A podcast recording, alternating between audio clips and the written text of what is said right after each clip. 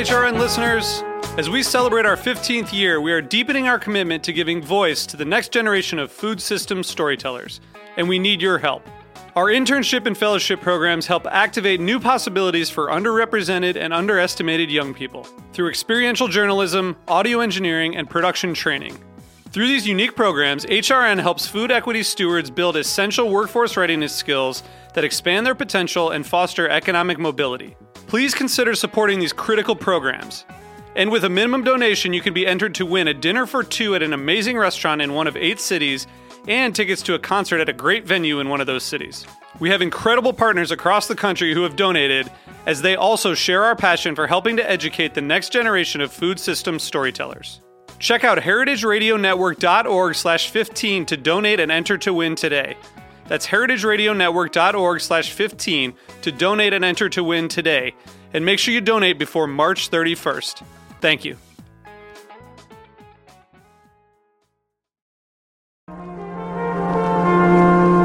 Broadcasting live from Roberta's in Bushwick, Brooklyn, you're listening to HeritageRadioNetwork.com.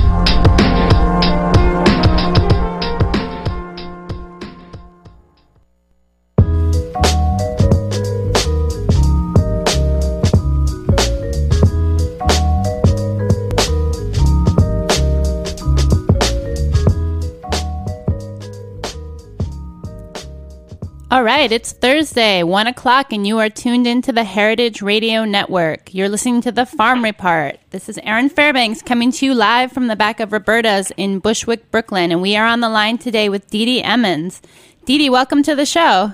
Hi, Erin. So great to have you. So, you are quite the Renaissance woman. Um, um, we have you on the show today to talk about your newest cookbook, Wild Flavors One Chef's Transformative Year Cooking from Eva's Farm but your work spans far beyond uh, uh, cookbooks, and I wonder if you could maybe give us a, a, brief recap. I mean, looking at your your work, it seems like you span the intersections of cooking, health, farming, pleasure, conservation, social justice.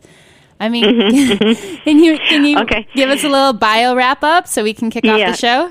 Yeah. Um, well, I mean, the good thing is I think you're going to talk to Eva after this, um, the woman I wrote the book about, and um, you know, she, I think of her as the Renaissance, uh, the, you know, quintessential Renaissance woman. Um, but it depends, I guess, what you, what you think of as a Renaissance person. But I live in the city. I live in Boston and, um, went to college in New York City, but I'm now 48 and, um, right now I'm, um, I'm juggling a lot of different things, but um, I started a nonprofit in um, Roxbury, um, uh, kind of a poor section of Boston, we opened a restaurant called the Haley House, and I was the founding chef. And we our goal was to try to provide uh, an environment where people could commune and eat healthy, affordable food. And it started like very very slowly and people trickled in and now six years later it's uh bustling it's cranking and i'm i'm teaching inner city youth there now uh, i have a program called take back the kitchen I also consult with the Boston Public Schools. I work with Project Bread, a big nonprofit here. Um, I'm writing a cookbook for um, public school cafeterias, and um, also working as a chef in the schools. So that's a little bit of what I'm doing besides writing. Um, it's I love kids. I really um, and I, I'm a good cook. So those two have uh, fused into these you know into this kind of new uh, arena that I never expected. so. That's great. I feel like that's like so often the story of people who get engaged in food is kind of one stone uncovers something new and, and you can kind of just keep digging further and further in. And what I loved about Wild Flavors is you you use some some stuff in there that you don't see often in in cookbooks. Uh, Eruca sativa, I will say, as, as uh, you know, the Latin name for uh, arugula. One of the things I loved about the book was you really incorporated um, some information on kind of the plants and the plants history. And i wonder if you can talk a little bit about the decision to to lay the book out like that. And what do you think that you bring to the table by choosing to include something like that?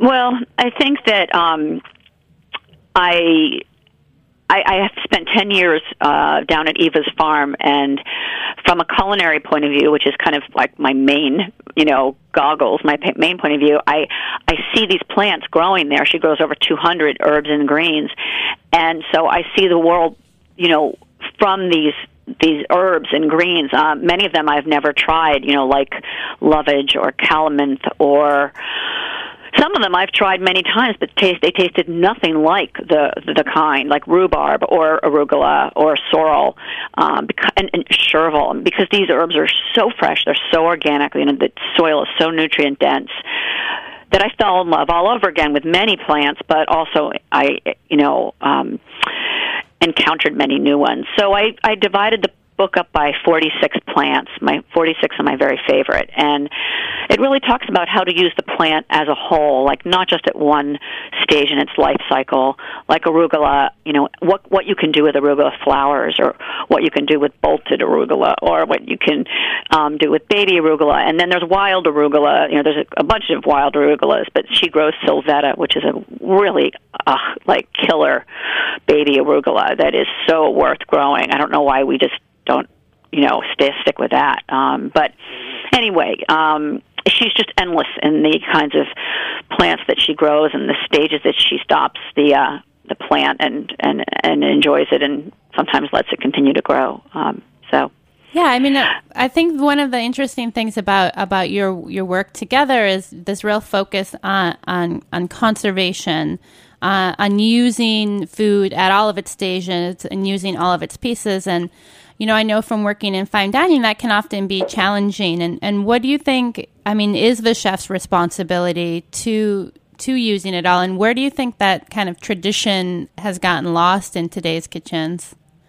Well, I mean, fortunately, I think it's it's, it's celebrating a resurge. Um, I think that many chefs now are are you know embarrassed if they if they don't compost or they um, if they haven't figured out what to do with their um, their leftovers. Um, I think it's getting to the point where um, it's very unfashionable to to not be aware of sustainability.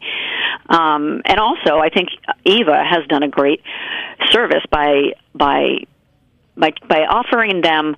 Um, uh, well, first of all, advice on on how to um, you know how to use the plant um, many different ways, so they're not wasting any of the plant, but also introducing them um, to these new stages. Um, you know, like um, let me think, uh, cilantro. She'll she'll use the cilantro berries and the cilantro flowers, and she'll she'll sell those. And so the the chefs have become the chefs that have worked with her, and there's some in New York and there's some in Boston.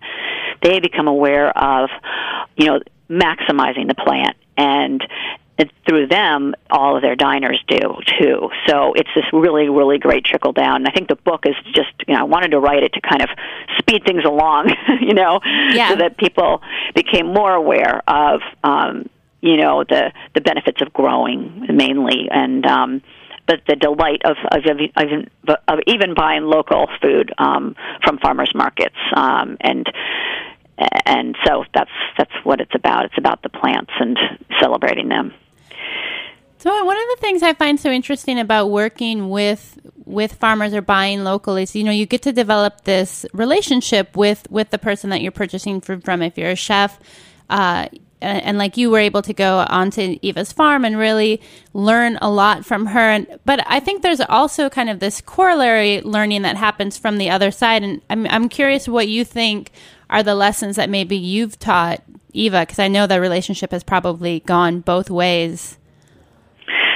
Oh, that's like uh, funny because I I I don't think of you know the, of her, of me teaching her anything. I mean, she's 20 years older than than me. I mean, that might be a good question for her. I I, I think that I I I might be able to help her um, out sometimes with um, well, certainly with ideas for for plants. I sometimes come up with ways to cook with these plants or work with them that she hadn't thought of before, because we're both really scrappy and we're creative. And she you know, went to art school, and I I went to NYU, but I was pretty out there, and and so that's one um and two you know i don't know just you know bringing friends down that she that she had never met before i mean she she just uh delights in people she loves meeting um new people and you know maybe also uh i don't know it's a question for for her really um i i think the friendship has been um you know a good thing in her life but um she has more friends than anybody I know. So, uh, you know, and she has a special way of making you feel like you are the most special, which, uh, you know, is really a, a gift. It's really a wonderful thing to feel. Yeah, well, I look look forward to it. We're bringing her on in the second half of the show, and I will definitely ask her. I always just find it interesting, Yeah. like, um, you know, because learning and relationships go go both ways. Um, I'm curious, you know, you you working working with her and, and working on a farm that produces um, these kind of really uh, special products and how, how do you find like that is different in in the in your restaurant um, in particular looking at the work you do with inner city youth do you find that that kids are more resistant or less resistant or does it Yeah. not really matter Well, or yeah, good question. I mean, and and just to go back, I think one thing that also that Eva really appreciates is that I'm just a huge fan of her of her of her herbs and her I think what she grows and and you know by cooking with them and being really enthralled with them, I think that spurs her on to you know continue and it's a hard it's a hard job that she has. Um, but as far as the inner city um, kids that I teach, it's funny uh, when I bring herbs of the like most strangest kind and you know they come with you know complete with caterpillars and you know um other insects other kinds of animals and um when I bring those herbs to the to the classes, um, those are the classes that are the most successful. Those are, you know, the the big thing I do uh, is really trying to push um, push open their their their range. I try to open up their range of what they're willing to eat, um, and that I think is like the big problem right now is that kids a lot of kids have very small range and and um, they aren't eating as healthfully as they as they could be. Uh, so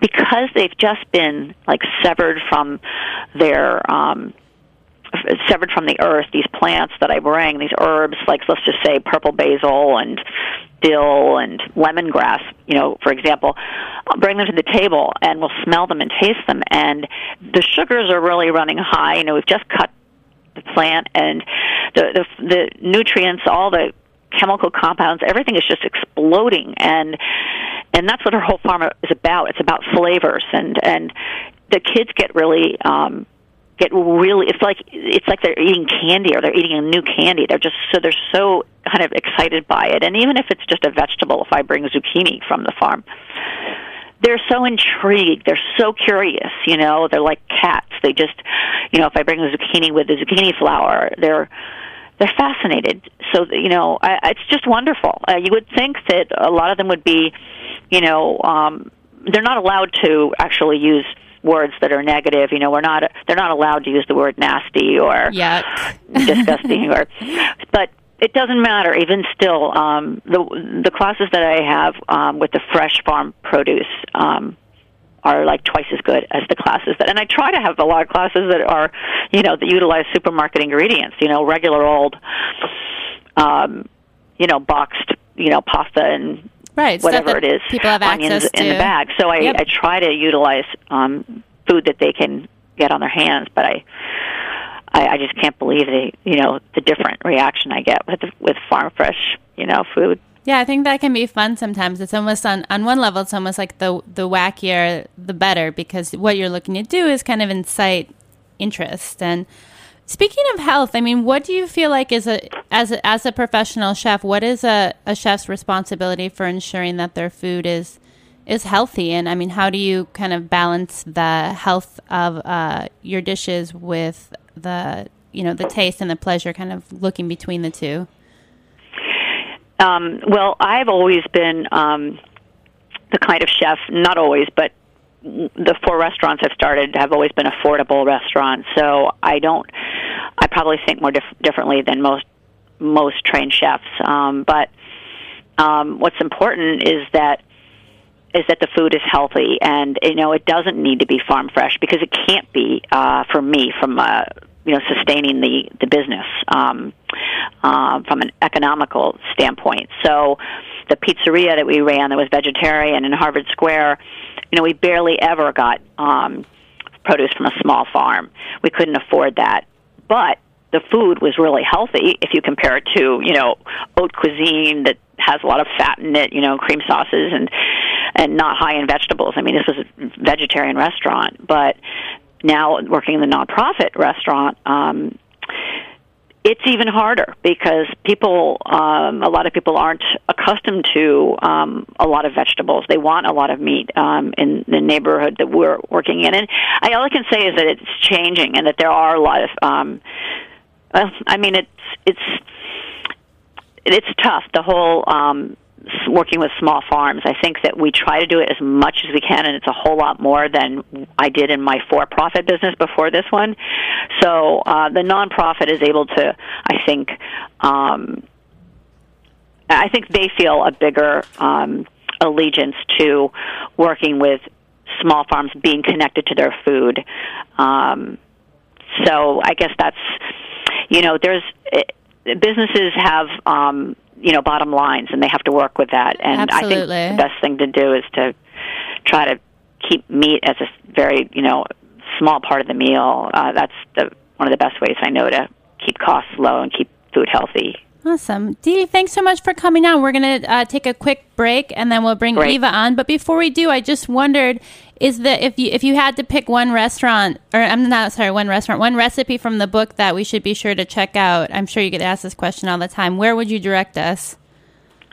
Um, well, I'm looking at the book. I mean, the, I'm looking at green eggs and no ham and ham. There's a recipe that infuses all these herbs in the blender with with raw eggs, and then after that you scramble them, and it's great with toast and goat cheese. It's Yum. just terrific. So I'll I'll give you that. Awesome. Well, thank you so much for coming on. Congratulations on a beautiful book, and we look forward to having you on the show again sometime soon.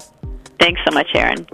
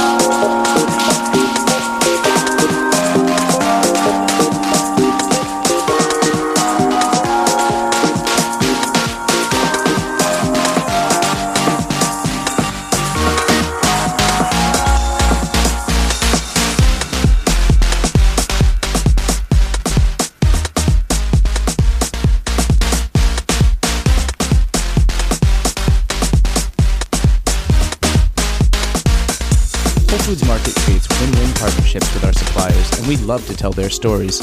Hot Bread Kitchen is a nonprofit, multi-ethnic bakery and job training program out of Manhattan, whose range of international breads are as impressive as they are authentic. Learn more at hotbreadkitchen.org or visit one of our six Manhattan locations for a taste. All right, we are back. You are tuned into the Farm Report, and we are on the line with Eva Sommaripa. Eva, how are you? Good, thank you. Did I kill your last name?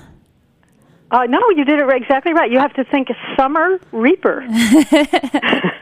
So we uh, we just wrapped up with Didi um, talking about the cookbook Wild Flavors: One Chef's Transformative Year Cooking from Eva's Garden, and and that's you. So can you tell us a little bit uh, about the garden and kind of how how you got started and what what you guys grow? Okay. Um, I got started with it just as a home garden.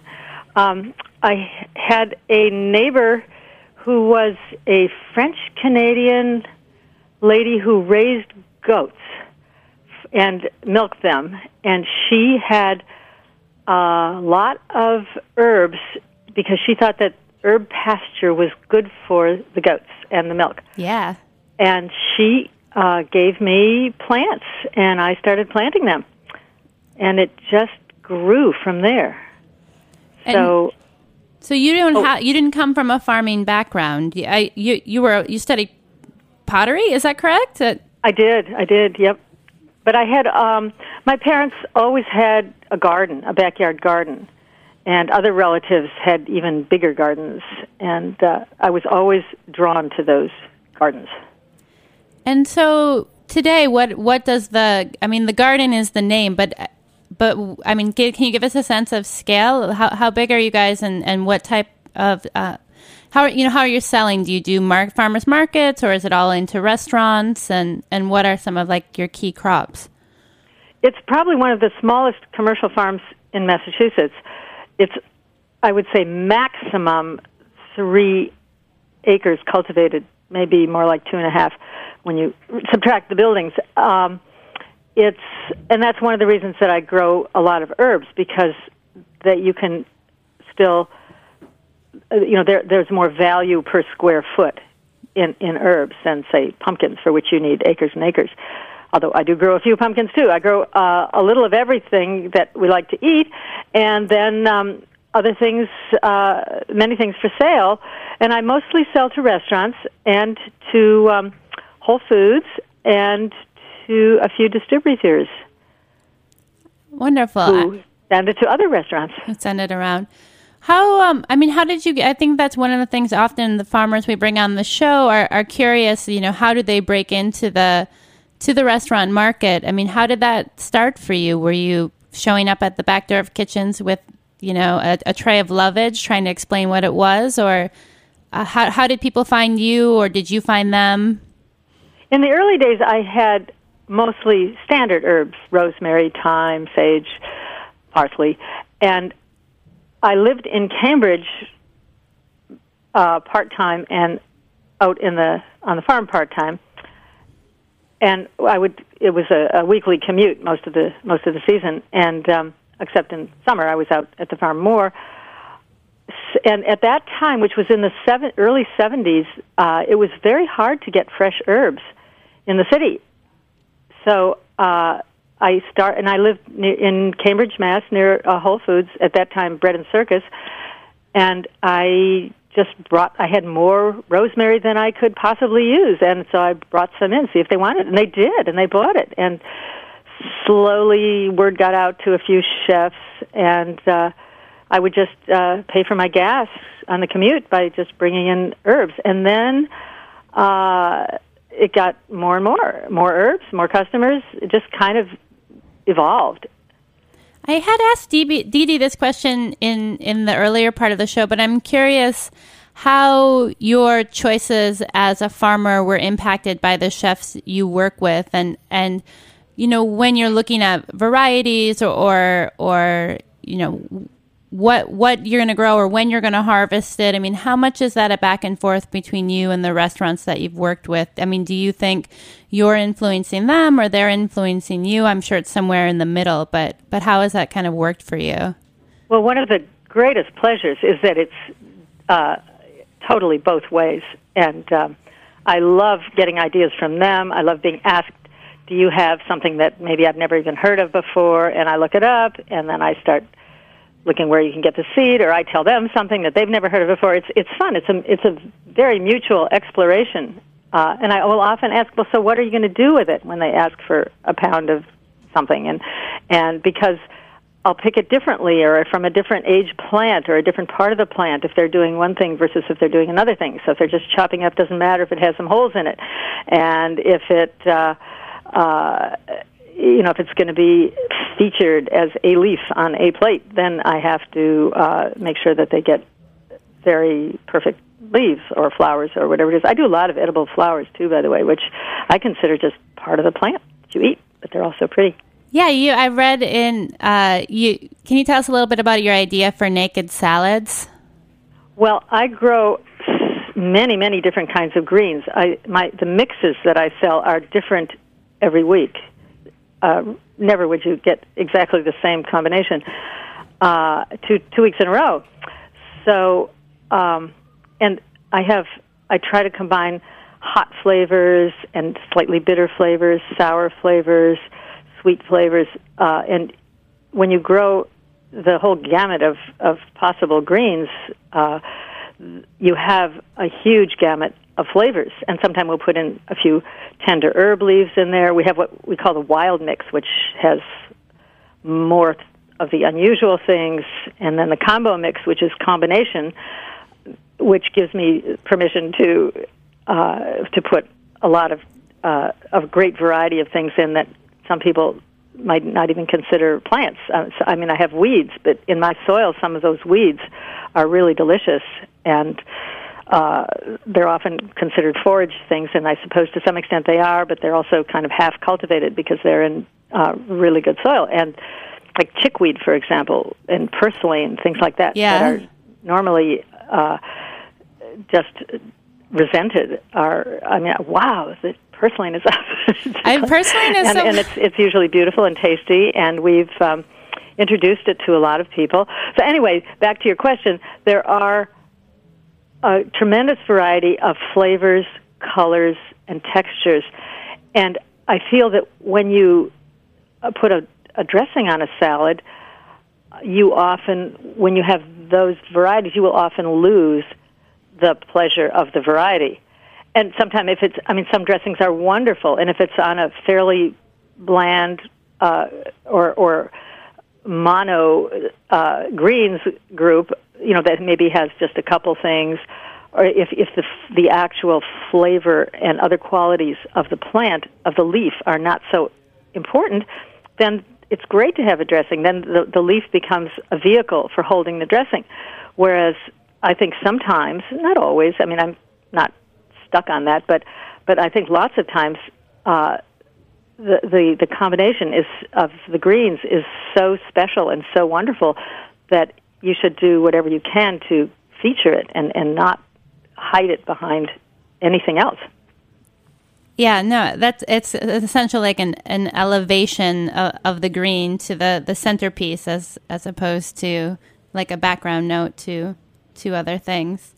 And one of my favorite things to do with to serve, ways to serve the, the beautiful greens is to um, to put them on the plate as kind of a nest, and then maybe you have a few scallops or a little piece of uh, fish or some nice grain, and and just uh, put whatever it is, either hot or cold, on top of the little nest of greens, and um, and sometimes just with one thing. I mean, it's really fun to, to think of it that way, uh, as as just a uh, a bottom layer on a couple of other pieces of food.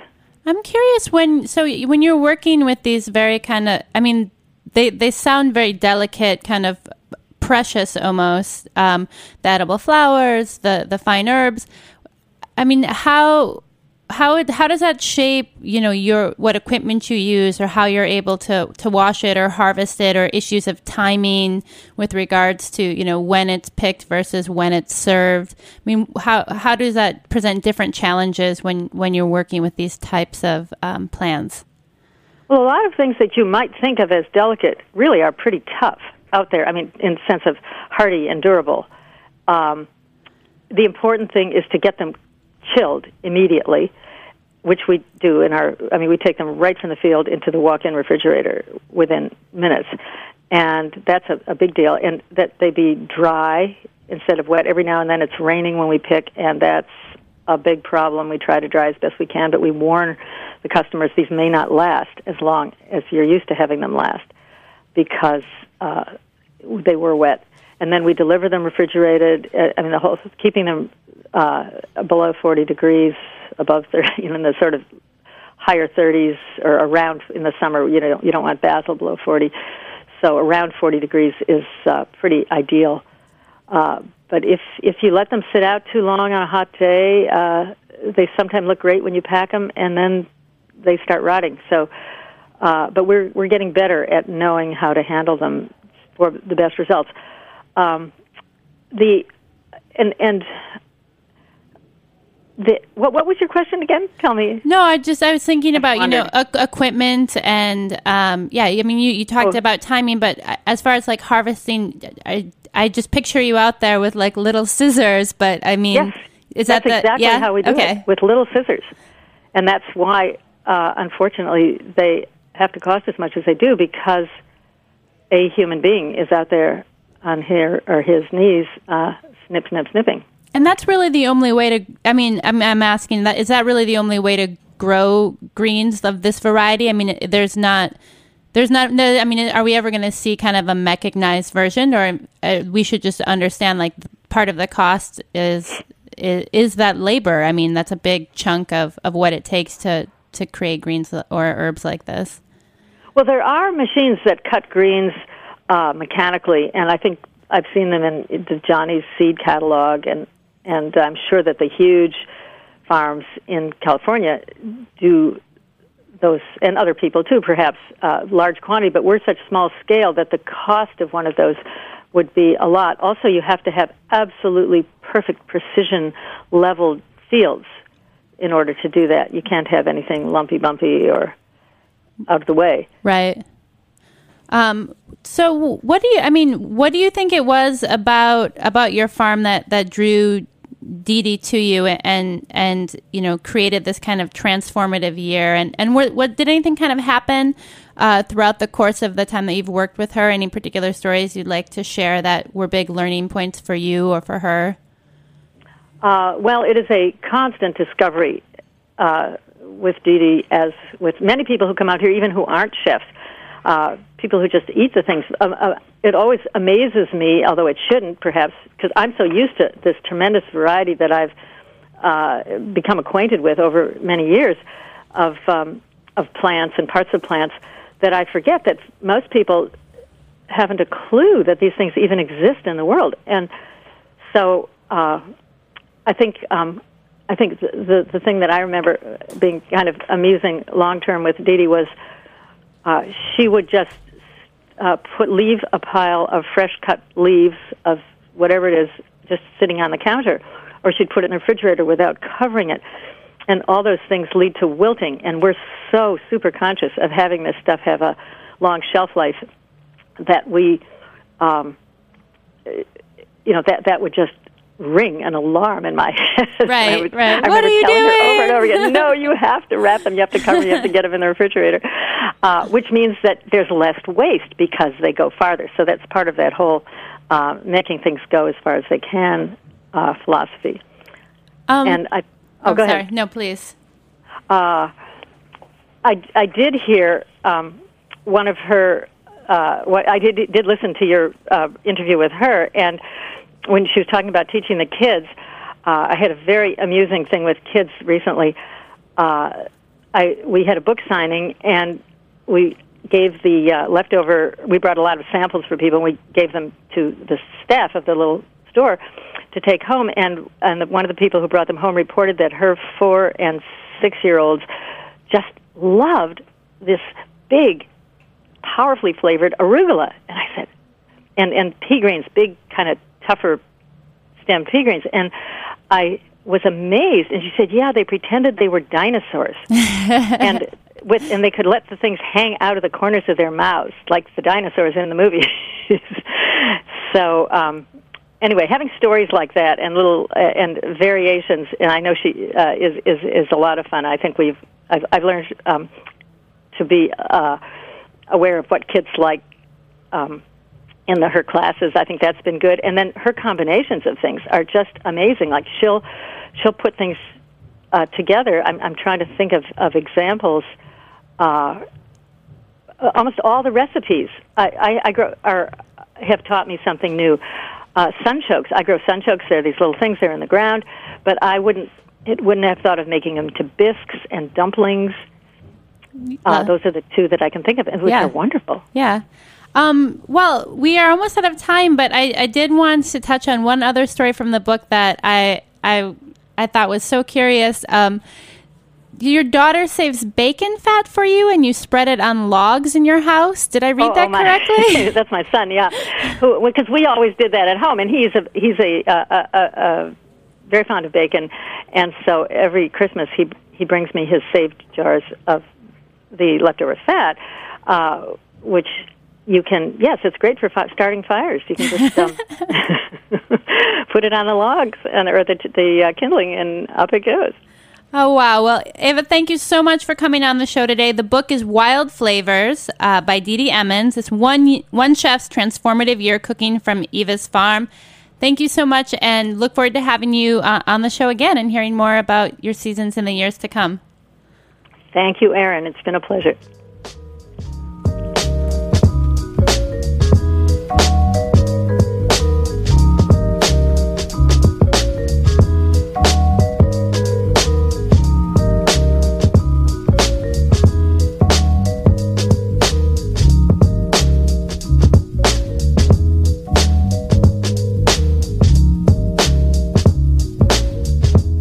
Listening to this program on the Heritage Radio Network.